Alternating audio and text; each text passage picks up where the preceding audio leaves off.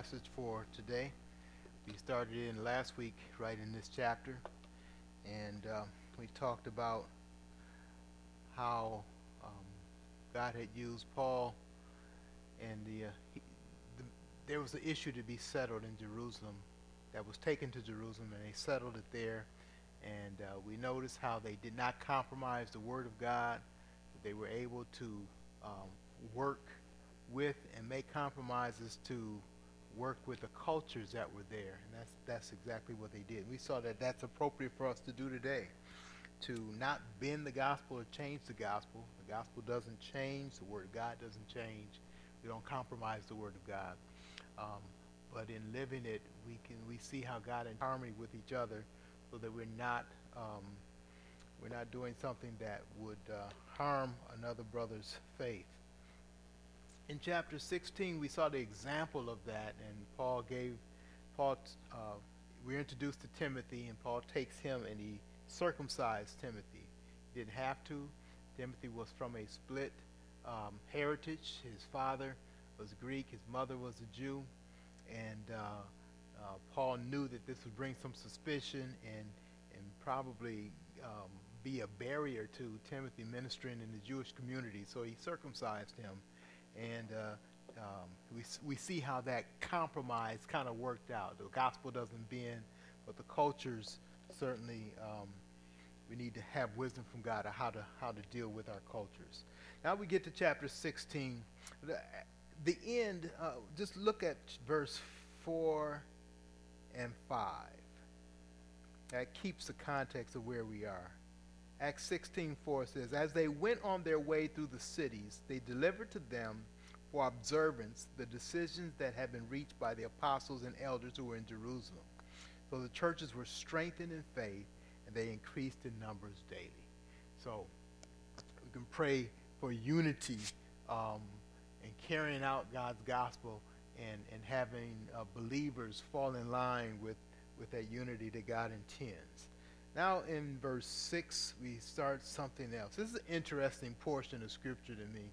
Uh, and I think it, it, it can be an encouragement for us in our lives in, in a couple different ways. Look at verse 6. They went through the region of Phrygia and Galatia, having been forbidden by the Holy Spirit to speak the word in Asia. That sounds odd. The Holy Spirit would forbid them to speak the word in a specific place. But in reality, it, it helps us understand that we walk by the Holy Spirit's leading. Everything that He wants us to do is not always clear. There are some things that He says no, or not now, or wait, even though they seem like they're in accordance with His will. Certainly, um, God wants the gospel going out everywhere, but what He's talking here is specifically to Paul's team. He says, Paul, you and your team, no, don't go there now. This is not what I wear. This is not the direction I have for you. Now, it's not a general direction. He's not saying every believer should, should not go there, but he leads us individually. And so he's talking to Paul and Paul's team. He says, I have a specific route for you to take, and I want you to take it. Um, I know when I get to these sections, and, and especially when you're reading the Bible and you see all those pages, if you kind of have like a study Bible, you get to those maps. We kind of ignore the maps. we kind of flip right through them.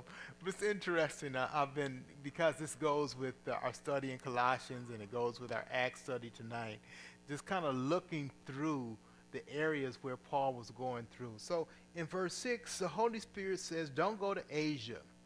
Um, and then, verse 7 when they had gone up to Mysia, they attempted to go into Bithynia, but the Spirit of Jesus did not allow them. Again, he says, don't go there either. Verse 8 So passing by Mysia, they went down to Troas, and a vision appeared to Paul in the night. A man of Macedonia was standing there, urging him and saying, Come over to Macedonia and help us. When Paul had seen the vision, immediately we sought to go on into Macedonia, concluding that God had called us to preach the gospel to them.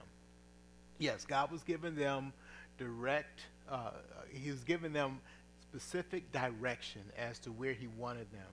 Now, does God give you and I specific direction? Yes, He does. Yes, He does. How do we get it? Well, we learned from this verse it's it's walking with the Lord, listening to Him, and paying attention to how He's speaking to us.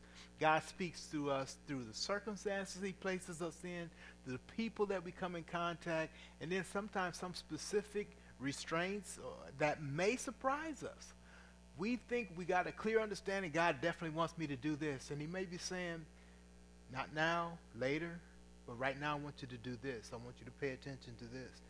What what is comforting is that God gave specific direction to Paul in various ways to show him exactly where he wanted him to go. That include ways he didn't want him to go. And so we have to we have to receive that as well. So now get into verse 11. so setting sail from Troas, we made a direct voyage to Samothrace, and the following day to Neapolis, and from there to Philippi which is a leading city of the district of Macedonia and a Roman colony. We, we remain in this city some days. All right. So they get you can look on your map and you can see how they kind of traveled through, weren't able to stop and do ministry along the way, but they finally uh, uh, cross over and get into the city of Philippi, and that's where God is leading them. Now later on, certainly the gospel will come into Asia and into these other parts. Um, but for now, God wanted this team to route this way. We don't always know why God leads us the way He does.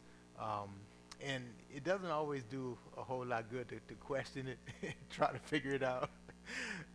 it's kind of like what I tell my grandkids. You, know, you got to understand about our situation. They have rules at their home and they have rules over uncles and aunties, different houses. So each house has kind of like a different set of rules. Not not real different, but they have their unique rules. You know, even in our house, there's one bed that they can jump on and they can play, and they use it like a trampoline. And then my bed that I sleep in, no, don't you dare jump on that. And you, it's like that's confusing. You got all these. You know what I tell them? No, it's not confusing. Just do what I say. If I say don't do that today, then don't do it today. You get back to your house, now you can do what your parents let you do. So when I tell you something, don't do it. And the same with the Holy Spirit, isn't it? He's saying, I will direct you. You might think it's, it's, it's, it's confusing or it's, it's very um, detailed. It's, it's very clear. Just ask God and follow what he says. Listen to God and learn to walk the way he says. You're walking and you say, God, shall I go left or right? And he says, stop. Don't go left or right. You could, you could you spend a lot of time trying to figure out, why can't I go left? What's wrong with going left? Why can't I go right? There's good people over there. They, they need this too. God said, just listen to me. Follow my direction that I have for you, and you will be all right. So they weave their path, and, and they, now they find themselves in the city of Philippi. Verse 13. And on the Sabbath day, we went outside the gate to the riverside where we supposed there was a place of prayer. We sat down and spoke to the women who had come together. One who heard us was a woman named Lydia from the city of Thyatira, a seller of purple goods, who was a worshiper of God. The Lord opened her heart to pay attention to what was said by Paul. And after she was baptized, and her household as well, she urged us, saying, if you have judged me to be faithful to the Lord, come to my house and stay. And she prevailed upon us.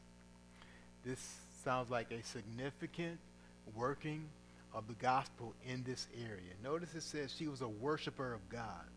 God was sending them to areas where people were open to God, but they did not have specific direction and instruction. They did not know what to do with the Lord Jesus Christ.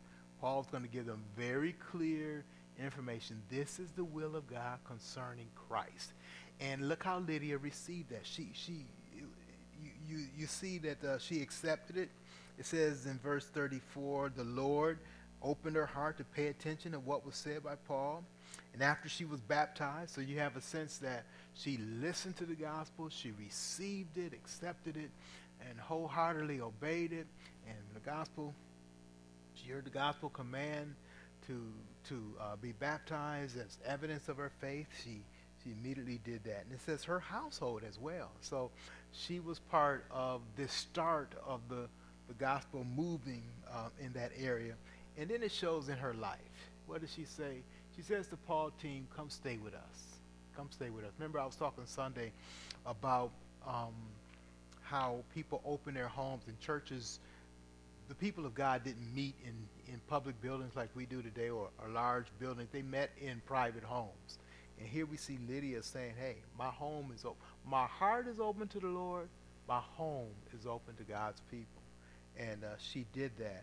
And um, they doesn't say, you know, how long they stayed, but certainly she was, she was, uh, they, she let them set up headquarters there for the gospel going out in that area. We're going to stop right there. Next week we'll get into very familiar part in uh, chapter 16, Paul dealing with the uh, demonic slave girl. And um, we think about how we should pray. Today we're reminded pray for direction. And one of the things, you know, uh, people would ask me, a lot, of, a lot of Bible questions aren't necessarily Bible questions, they're more life questions. What does God want me to do? What's His will for me in my life? Reason why that's a difficult question is because you need to ask it every day. You really do. We walk by faith. Lord, what would you have me to do? You're searching for jobs. You're searching for school for your family. You're searching for all kind of decisions in your life. And that's why we come and pray every week. Lord, what would you have me to do? What is your will for me in my life? I don't know all of it. I don't know all of it for this week. And so each day, um, Jesus taught us how to pray. Give us this day our daily bread. Give us what we need. That includes wisdom and direction. Give it to us today, what we need for today. And when I get to tomorrow and say, continual walk with the Lord, waking up this morning, today, how, how do you want me, what do you want me to do? And uh, maybe God is going to send a Lydia your way. It's interesting. God kind of sent a person uh, our way. I told you a story in the past about a, a woman in our neighborhood who um, I had seen several times, that Donna had an interaction that, that wasn't all that positive at first. And uh, today she knocked the door on the doorbell, rang the doorbell, and she just asked for some help in a little way. Um, and, and we tried to help her in, in that way. She needed some bus fare, and, and her she couldn't put money on her bus card or whatever. But it, what it is is it's tying a it's, it's, it's bringing together a relationship. Now we know her name. She knows our name, and she she knew she could come to to us uh, for help, no matter how small it was. She could come to us for help. So I'm, I'm thankful for how God is is building these bridges with us and different people, and and we need to ask that question, Lord, what do you want me to do today? How how do uh, is this the person you want me to talk to?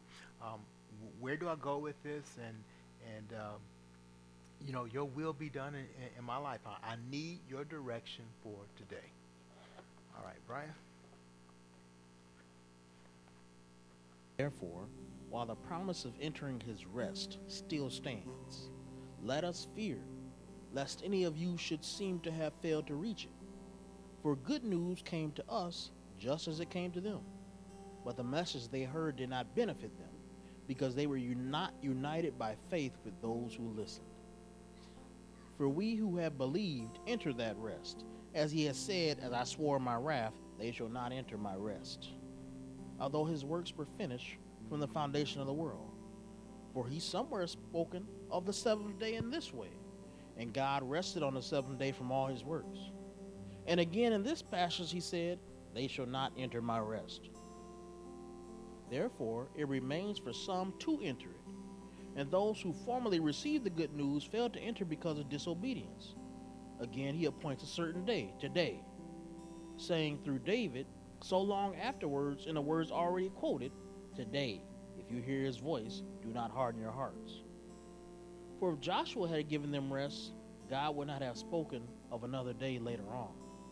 So then, there remains a Sabbath rest for the people of God. For whoever has entered God's rest has also rested from his works, as God did from his.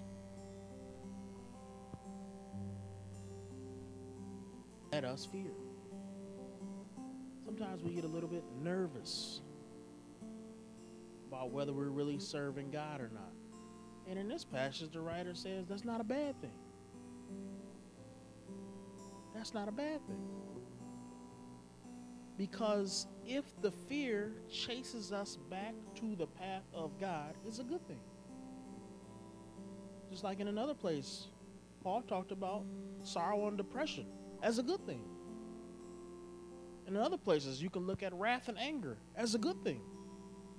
In other places, death can be a good thing. Persecution can be a good thing. Because a Christian has to take the long view and be Christians. Because there's so much things that we could be doing that we can't do because we're Christians. Talks about what it takes to believe. He said the good news came to them. So he's reciting through the history. And it's interesting. One of the things that we learn through scripture is it doesn't matter how gifted the teacher is, what matters is the openness of the heart. You know, Jesus spoke to many crowds and not many believed. Who could be a better speaker than Jesus? Moses spoke and God appeared shortly thereafter, right before everyone, validating his words, and people did not believe. But then, little old me can get into a pulpit and some people believe. Isn't that an honor? That an honor that in some ways not even to our Lord Jesus. That he can give the word to people and he's left with 12. And we could look out on our church and we could say it's small, but we're having an impact.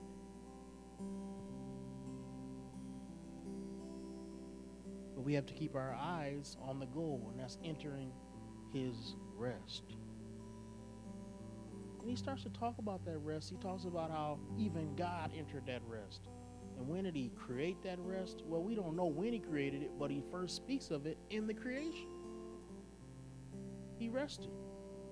And later on, he says, They'll enter my rest and the writer is making this argument through history that the rest is not the promised land, the rest is not on earth.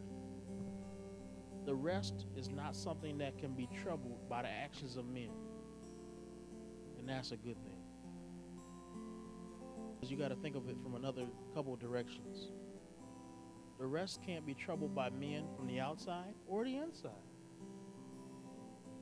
The promised land was routinely attacked. Even today, the promised land is surrounded by enemy nations. And from the inside, the Jews lost the promised land because they became apostates and didn't believe in God the way they should. When we think about God's rest, He protects us from all the forces outside, and He protects us from all the forces inside of our own selves. Good fear, but in a way we shouldn't fear, right? That's the passage. It's a balance of fear and faith.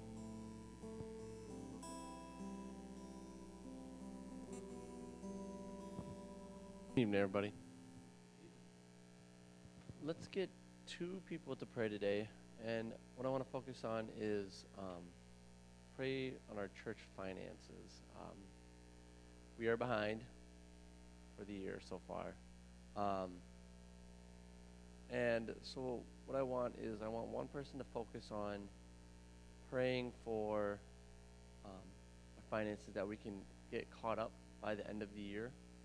We're going to start setting a goal to get caught up by December 31st for everything, November and December, and then what we have left. And also, um, let's have somebody pray for just saints that they can continue to give willingly and abundantly, and that the Lord can meet our needs. So, who wants to pray? Two people. We'll pray for um, the saints that they can give abundantly, and then we'll have the other person pray for um, our church finances that we can meet our need and that the Lord can provide. Wants to do that one? Lord, we just come to you lifting up our finances. We ask that you continue to meet our church's financial need. We know that you can do anything to help us um, continue to pay our obligations, continue to um, keep our pastor paid and our ministry. I ask that you just um, work with your people, though, work through your, your saints that you've given us, um, that they can give abundantly and that they can give uh, liberally and joyously. We ask that you just um, stir the hearts of the people, that um, those who are giving, that they continue to give.